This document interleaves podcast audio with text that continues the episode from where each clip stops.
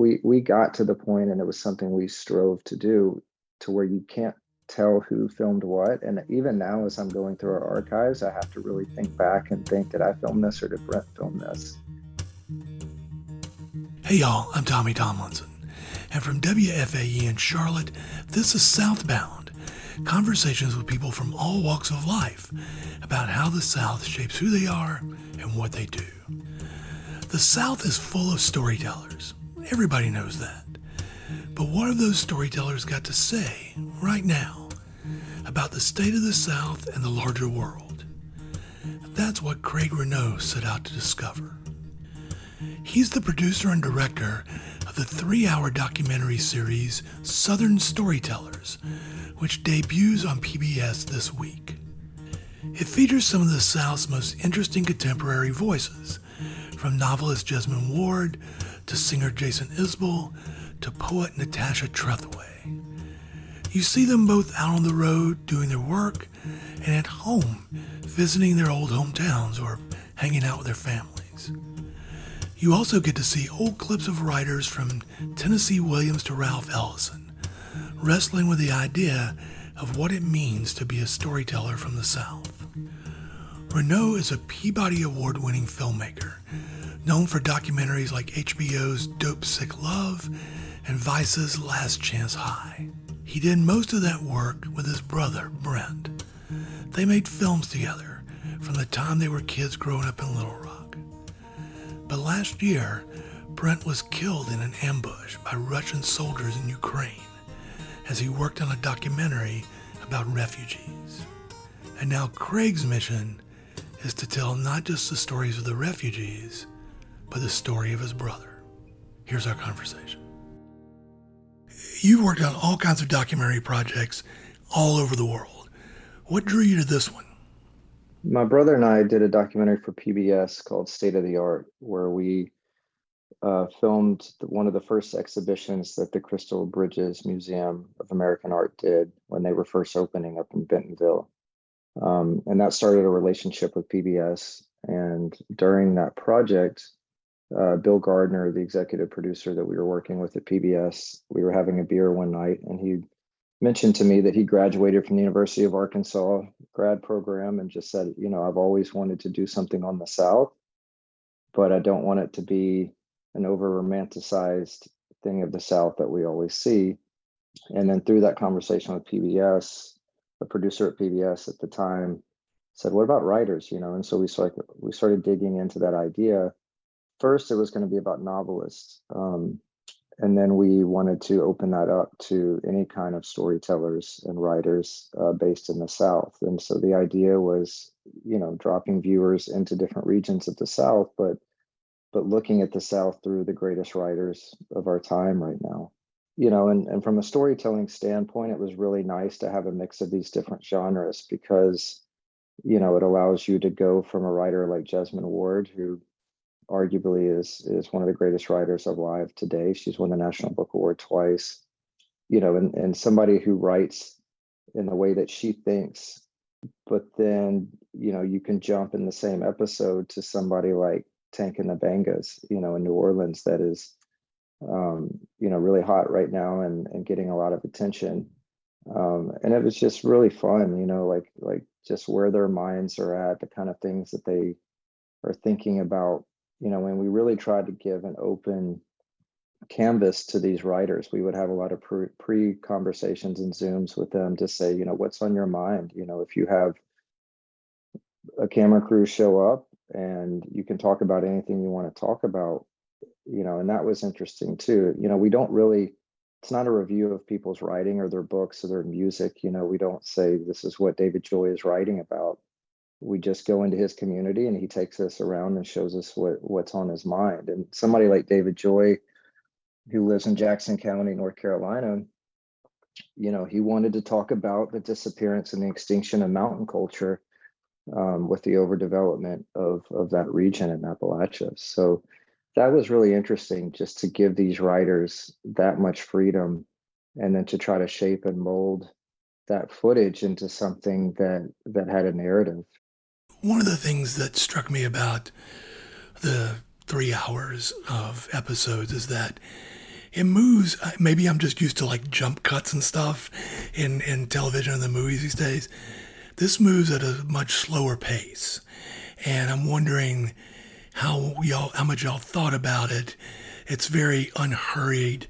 People, you know, you hear people do entire songs or read a full poem, or they're just kind of lingering at their house or something like that. Was that all part of the intent of how y'all approach this? Yeah, I'd say it's a combination of things. That you know, one that is that is our style. I mean, we are cinema verite filmmakers, and we still really believe in that style of filmmaking. Um, hopefully, I'm not going to be outdated soon, you know, with the pace of of everything with our digital medium these days. But um, it's also it was intentional with with covering storytellers and songwriters and people writing poems and writing songs. I mean, I didn't feel like artistically that's um I don't want to chop up somebody's poetry into a soundbite. You know, these are these if you watch Jericho Brown deliver a poem, you want to hear his entire poem because you can't just take a few lines out of that poem and get the full meaning. Um, and he's such a powerful spoken word um, artist when he delivers these poems. And so, yeah, that was very intentional. The same with the songwriters. You know, we were very fortunate to be able to film with somebody like Jason Isbell, and he who agreed to let us record two songs that had not been released yet, and that we knew would be released right when this was coming out. Um, and so again, we just we did our best not to hack up these um, performances or these poems um, so it, it, was intentional, and and I think it's also the pace of the South. You know, I mean, it's summertime in the South right now, and you know that's how it feels to be a Southerner in the South if you're from here during the summer. Um, so yeah, it was it was all very intentional. Yeah, there's also in many of the writers that you talk to, you you hang out with their friends or their families off sometimes their extended families is that something that y'all set out to do, or is that just something that sort of happened as you visited with these folks? Yeah, you know, as a as a verite filmmaker, your hope is always access and the most intimate access you can get, and then you try to make the best use of that access. And you never know with each person that you're working with how much they're going to open up but that's always the goal is to go and, and get people relaxed and and get into their lives in a way that the viewer feels like they're right there with them. You know and somebody like Adia Victoria. You got to you you got to shoot her wedding basically. Yeah we shot her wedding and that was fun. We got on a call with her and you never know what to expect. And then it started with well hey come you know come to our place outside of nashville and and i'll cook you dinner and then that taping went great. And then she said or i think i overheard her saying about her upcoming wedding and we just said hey what if we you know what if we come and record your wedding? And she's like sure you know come record the wedding. Um, and i mean that's what i love about what i do. You know those opportunities are great and it makes for good storytelling I do feel like in 100 years, 200 years, these are the writers that people will be talking about the same way we talk about Maya Angelou and Eudora Welty and Harper Lee today. Um, so I love being able to make a historical document like that. And I tried to think about that when, when we were filming of, you know, what would I want to see if I got to go back in time and hang out with Eudora Welty? What would I be asking her? Where would I want to go with her? Um, you know, and so that was the idea behind it. And it also seems like, especially with the the writers of color, well, I, I think of Keen Nguyen, who his family was, you know, brought there as, to Arkansas as Vietnamese refugees and and that sort of thing. There are people who are Southerners, sort of not necessarily by their nature. You know, they didn't uh, arrive there on purpose, I guess, and others who have wanted to escape and needed to get away to sort of find themselves, but they all get kind of drawn back in. I mean, I, I didn't know whether you thought of that as sort of a commonality among some of these folks. Yeah, and just you know, I, I think, I mean, I grew up in Little Rock, Arkansas. You know, I went to Little Rock Central High School, where the Little Rock Nine desegregated Central High School in 1957. Um, you know, and so being a Southerner for me, it was always, you know, we were very much taught that history at Little Rock Central High School. So you very much thought of the South in terms of black and white. but that is not the reality of the South, and especially now, that is not the reality of the South. It is it is changing in wonderful ways. Um, but that was not even difficult in the series to you know we didn't need to say oh we need to make sure we have diversity in the series let's go dig for diverse writers outside of of black and white writers you know um, so if you just if you just simply approach it by who are the best writers today and being talked about somebody like Qui Nguyen pops right up. He wrote Raya and the Last Dragon um, was nominated for an Oscar for that. He's an Emmy winning writer. He's writing all of Disney's best animated stuff for children. And I, I love the segment with him. I mean the the home video footage that he provided us was a gold mine I mean I I'm just I'm a sucker for that type of footage anyway but it really spoke to our best qualities of what it means with the American dream and to be Americans, you know, and the opportunities here with his, you know, this home video footage of his mother starting this restaurant in El Dorado, Arkansas, but Qui filming all that and capturing it in a way that works its way into the writing of something like Raya and the Last Dragon and the way that inspires children. You know, my son is half Japanese, um, born in Arkansas. You know, we live in Austin, Texas now, and and when I and he wants to be a writer he wants to be a, a feature film creator because he thinks documentaries are boring. but he was so excited and, and inspired to hear that, you know, the person that wrote Raya and the Last Dragon was was Asian American. It's there. That's the you know, just like like Qui says in the filming, you know, people don't often think of a face like his, but but they are just as much a fabric of the South and the United States as as anybody. That family and community thing, the other portion that really struck me in the documentary was when Angie Thomas, who wrote The Hate You Give, I guess is back in her hometown and maybe back at a, a park or somewhere where she kind of grew up and she runs into these kids who don't know her. And then she explains she's the one who wrote that book and then they, they all know her.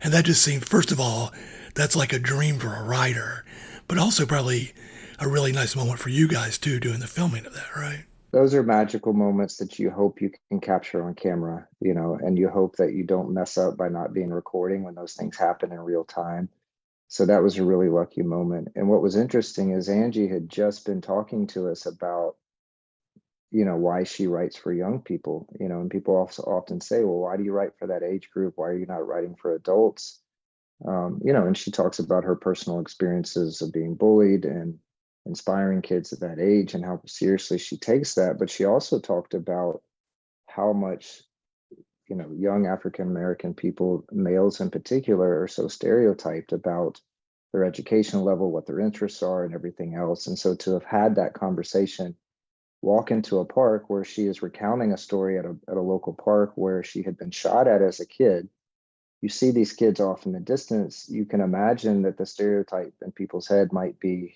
who are these kids lingering over there? But when they walk up, it's this wonderful scene that that just breaks so many stereotypes right in front of you in real time. I notice the transitions between as you're going from one person to another. Most of the shots were bridges. What you felt like that you were doing there? I grew up. Uh, I was born in 1974, so you know I grew up with movies like Stand by Me, um, and my brother and I, when we were kids in Arkansas, we were latchkey kids, and my parents would work during the summers, and we had this dog, this this Brittany Spaniard, that would get out of the fence in our house in Arkansas, and we would follow that dog through the woods um, onto train tracks along the Arkansas River. And so my memory of growing up in the South is is very it looks a lot like Stand By Me in terms of walking train tracks, going over bridges. And so for me, that's what I think about in the South. I think about those kind of locations. And so, um, so yeah, the transitions were were meant to be a moment to to be quiet, a meant to a moment to soak in the landscape of the South. You know, you've just watched a segment with these great writers. You need a minute to kind of process what they've just spoken about. Um, you know, there's a quote from David Joy in the first episode about the importance of of setting and landscape in place you know and i think for any writer those things are so important in writing. So i think it was it was an attempt to do that as well to always make sure that setting is is front and center. You mentioned david joy and he talks about early in the documentary how much he likes to spend time in the gray, meaning, you know, kind of reveling, walling around the complications of the South. And I probably, I'm guessing that you feel like that's where this documentary spends a lot of time as well, right? Yeah, and, and he's so right. And I think for for storytellers and writers, and I feel this way as as a storyteller, the truth is always much more complicated than than it's often presented, especially where we're at as a country right now. And and everybody knows that.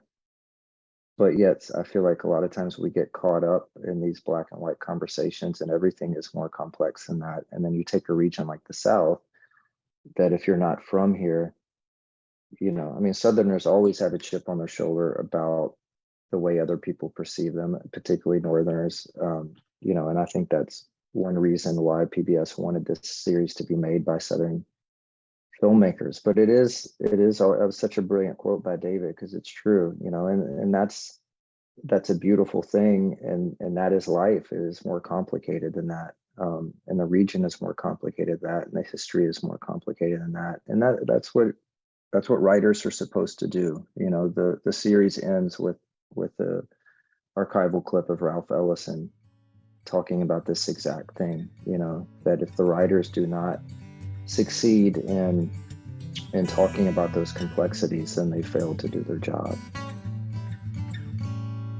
When we come back, Craig Renaud talks about recovering his brother's body from Ukraine and how he decided to document the journey when I was packing my bag, I could see my camera off to the left, and I was thinking, do I take the camera? And I could hear my brother's voice so clearly, like, of course, of course, you're going to take the camera. That and more ahead on Southbound. Before we get back to this episode, I wanted to ask for a little help with something.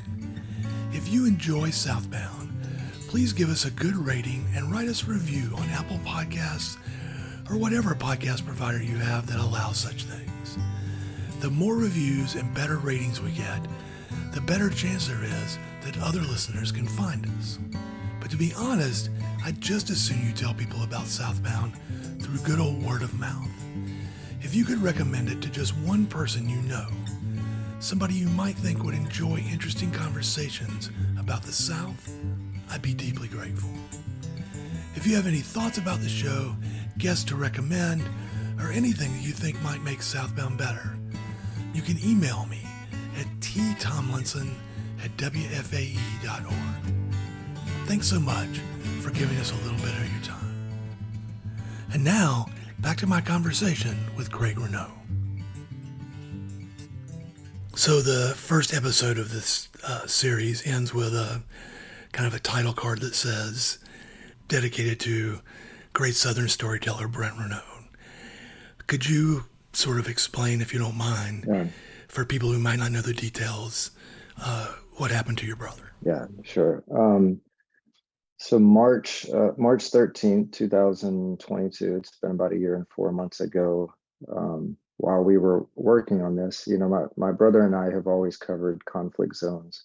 And my brother in particular has been to every major conflict since 9-11. It's just it's something that that he did often and he did well.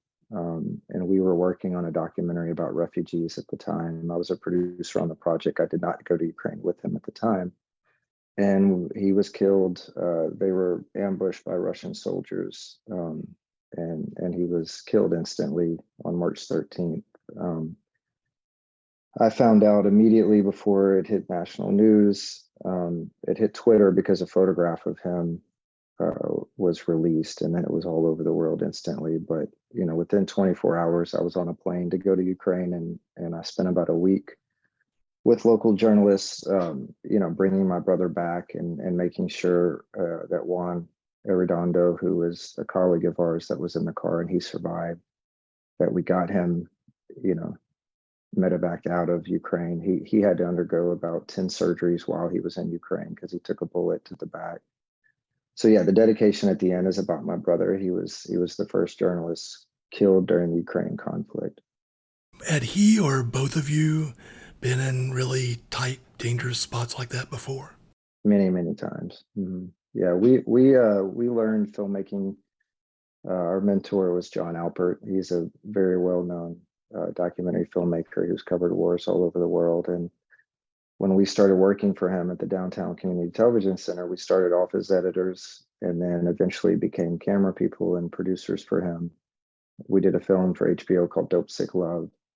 That was our first directorial debut. And then, not long after Dope Sick Love was finished, 9 uh, 11 happened. You know, we were working in Chinatown in New York City out of the firehouse where DCTV is located um, during 9 11. And and when that, you know, when Afghanistan happened and then Iraq, you know, Jon just said to us, you know, I'm going to return to my career as a as a war filmmaker and and I'm not going to force you guys to go, of course. And do you guys think this is something you want to do? And we never set out to be conflict filmmakers. Um, you know, at the time before 9/11, if you remember, there wasn't much conflict going on in the world. And so, so yeah, we agreed, and we started first started going to war zones with Jon Alpert. You know, the, one of the best at that, and we got to learn from one of the best of how to stay safe and and then once you have a name a name for doing that and people know that you're able to do it safely you start getting a lot more of those opportunities. Um, another southern story that we did uh, was a 10 part series for discovery channel. It was discovery times channel at the time. It also was on discovery channel called off to war at the time where we embedded with arkansas national guard units. And we went to iraq for for a year. We embedded for a year. It was supposed to be a peace and stability operation um, the day that we went into Iraq with these guys was the day that the contractors were hung from the bridge in Fallujah, and the, the war changed dramatically. Uh, the day that we rolled into Iraq, we got to the base, a mortar came in, killed the first three Arkansas National Guard soldiers. By the end of the first month, there was 12 people killed. You know, we were in Humvees with these guys every single day going out of the wire. Um, so we saw a lot of combat in that year that we were in Iraq. My my 30th birthday, I was in an ambush that lasted about an hour where we were pinned down at night where RPGs blew up a vehicle in front of me. And so, yeah, it was many, many times. And we were always able to do it safely and come back safely. And, you know, and, and my brother just was at the wrong place at the wrong time this time in Ukraine. I know um, I've known lots of combat photographers, reporters, and things like that, and they all have kind of different reasons for doing what they do. I always think I could understand going to do that. It's a little harder to understand to keep going back. And I just wonder what you felt like you and your brother's kind of motivations were there. I think we always just approached it from the from the filmmaking perspective and the opportunity of being able to document and capture these historical moments you know even after we started going to those places again we never we never said we were going to be combat filmmakers and and journalists. You know it was it was always more about the storytelling and the access. And so with off to war it was literally my best friend's father pulled me aside at his wedding and brent and i had just come back from our first trip to iraq right after the war had started. And he said you know nobody knows this but they're about to call up 3,000 National Guardsmen from the from Arkansas. It'll be a historic deployment, the biggest since the Korean War. Do you guys think you'd be interested in documenting this? And I said, you know, of course. Um, and within a week, he had us meeting with the general who was in charge of the brigade. So it was really about those opportunities to to be there in moments like the first Iraqi national elections or you know going to places like Juarez, Mexico, where you know, right across our border, you, you had such high rates of of of murders and death when that when that um, war was going on there along the border there. So it's always just been about opportunities as a filmmaker and to be able to to provide these historical documents. It's never really been about the adrenaline of capturing these stories.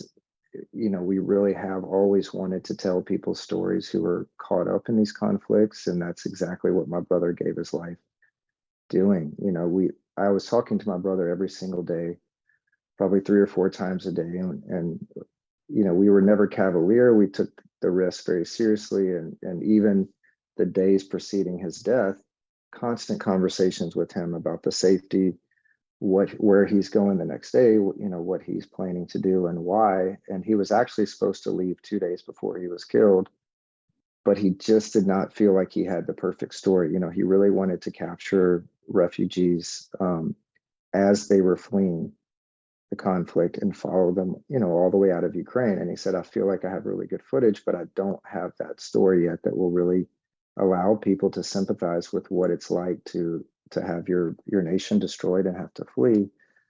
And my brother was like such a perfectionist in in, in his storytelling that he kept extending the trip. And and when they the day that they were killed, they came across a bridge that had been destroyed. They got out of the vehicle with their security team and started walking to try to get to the next bridge. Got in a civilian car, who offered to take them, um, and then they were they were ambushed. But his goal was to get to these refugees who were fleeing that bridge. So it, was always about the storytelling, about the people, and just trying to have as big of an impact as you could through your films. And this was part of a, a documentary y'all have been working on on on refugees. I, I assume you're moving forward with that.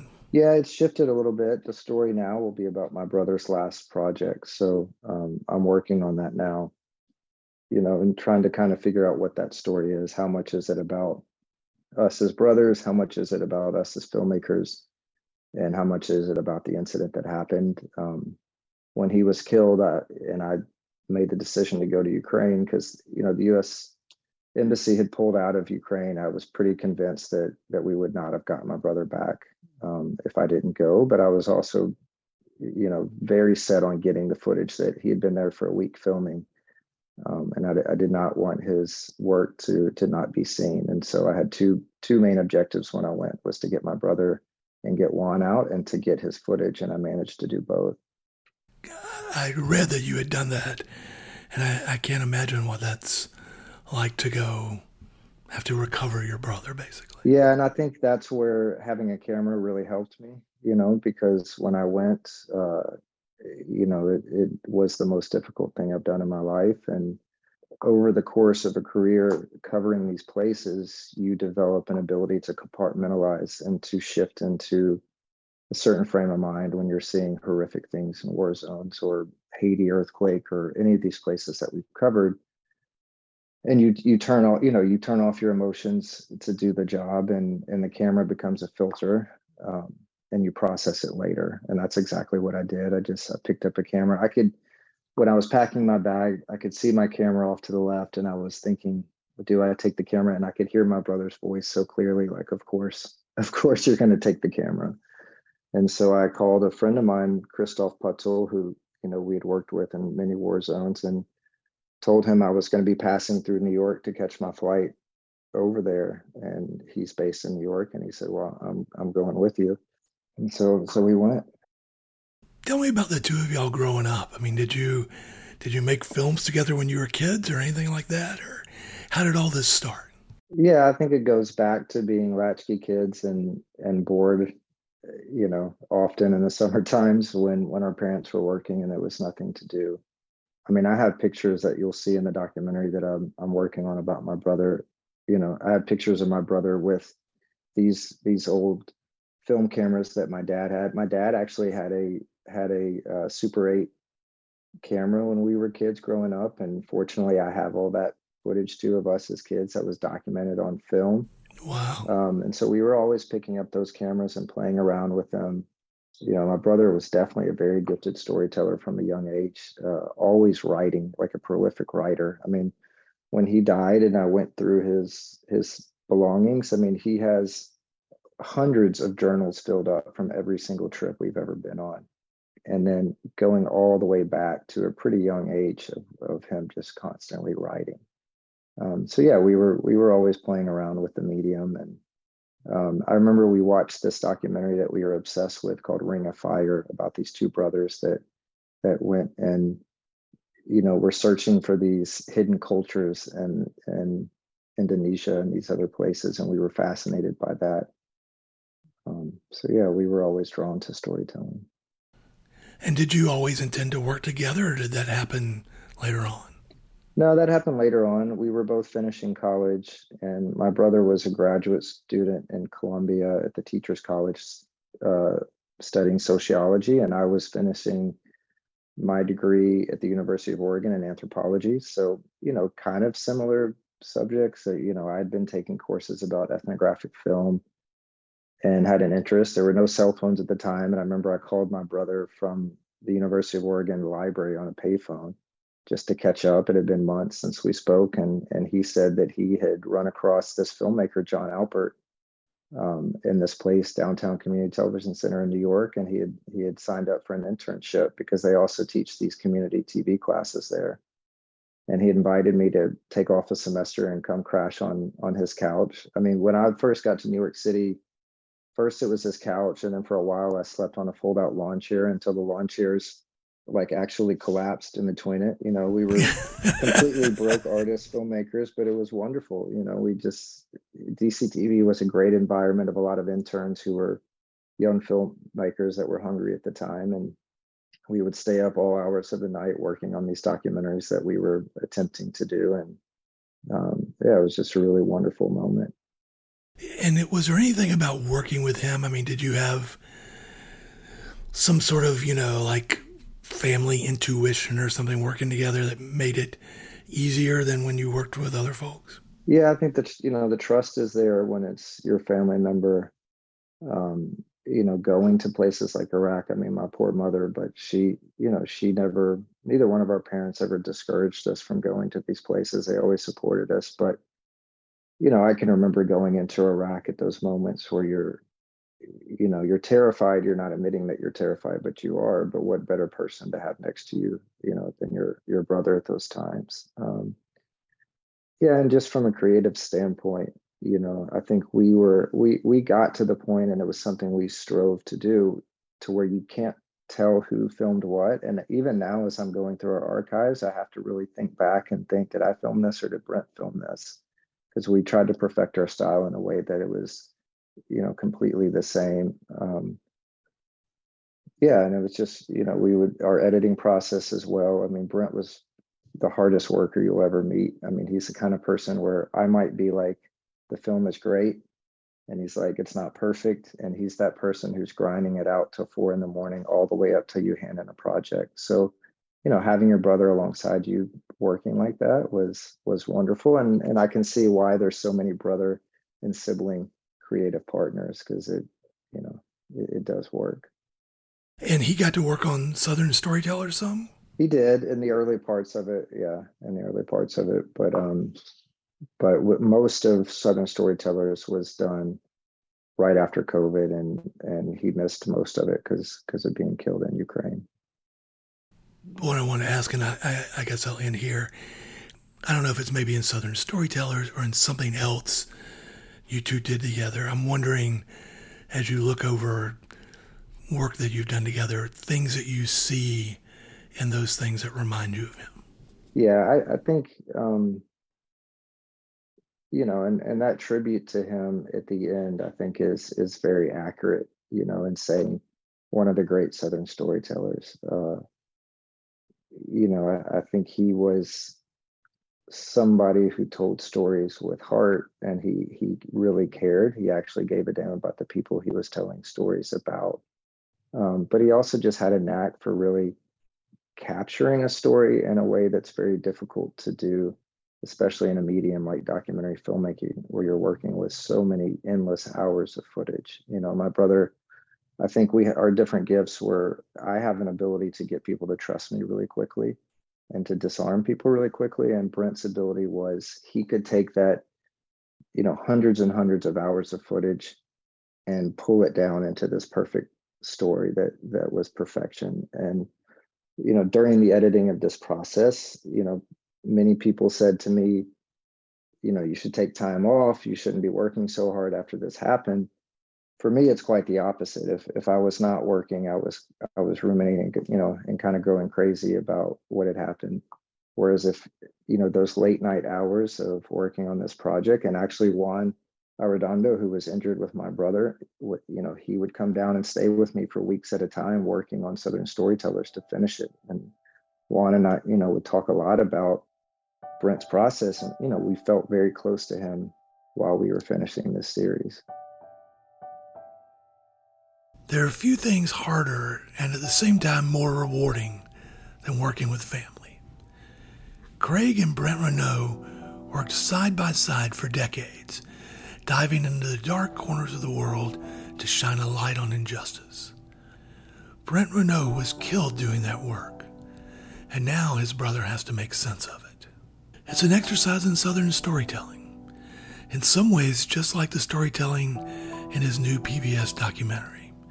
There's a technical aspect to it, a structure and form that you learn through years of hard work. But that's there mainly as scaffolding for the emotion. The whole point is to make you feel something. And the thing about being a storyteller is that you get to feel the story all over again every time you tell it. It's a way to process whatever you need to process the joy or the astonishment or the grief. The story isn't just for the audience, it's for the storyteller too. And now Craig Renaud faces a story he wishes he never had to tell. A story he can tell better than anyone. And a story that might someday bring peace not just to those who watch, but to the ones still living the story. Southbound is a production of WFAE in Charlotte. Our main theme music comes from Josh Turner. You can listen to this and other episodes of Southbound on the NPR One app, Apple Podcasts, Spotify, or wherever you listen to podcasts. You can subscribe for free to get each new episode sent to you when it's ready. You can also find Southbound on WFAE.org, where every episode has show notes with more information on that week's guest. See y'all next time. Thanks for listening.